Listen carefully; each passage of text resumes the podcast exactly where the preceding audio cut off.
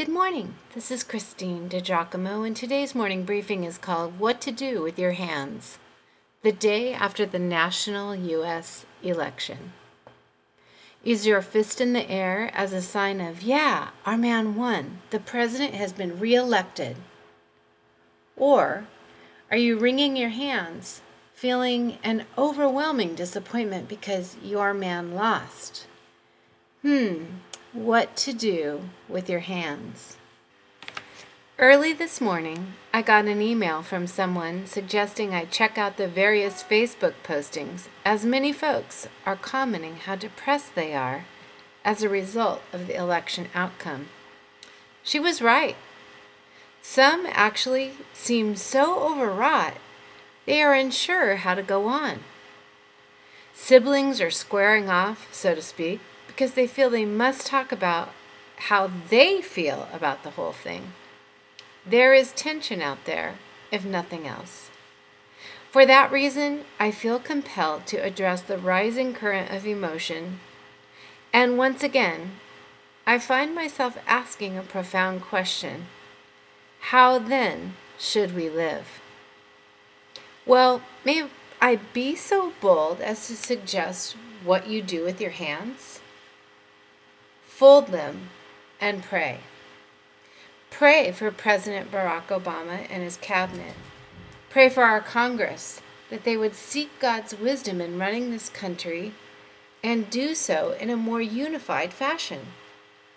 Pray for the people of the United States of America that they would turn their hearts toward God and seek Him, that they would humble themselves and pray.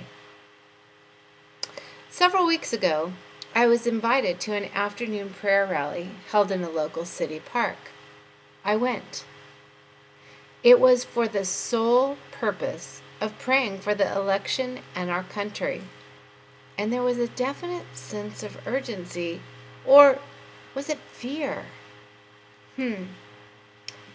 Let me just say that I hope the weekly prayer meetings, the weekly prayer rallies, will not stop. Otherwise, what is the message? We only need God's help in our national affairs to determine the outcome of the election, but not on a regular basis? Please. May I be so bold as to remind you who you are? You are a child of the living God.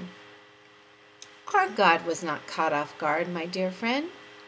He who watches over Israel never slumbers nor sleeps. Psalm 121, verse 4.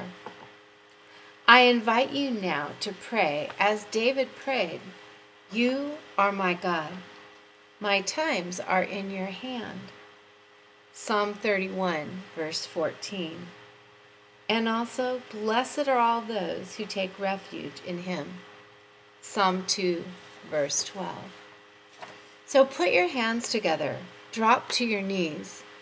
Whether you are in northern Nigeria or the Sudan being persecuted by Muslims, or wondering where you might find Christ in a very secular Europe, celebrating or grieving the re election of Barack Obama.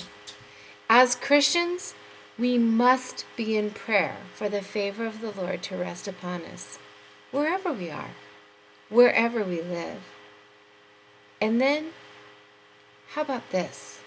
Let us trust in the Lord with all our hearts, knowing that if we acknowledge Him in all our ways, He will direct our paths.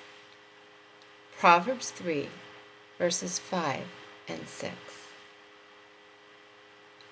If you'd like to read this, you can go to pastorwoman.com Click on Powerful Bible Teaching Morning Briefings. And again, the title is What to Do with Your Hands.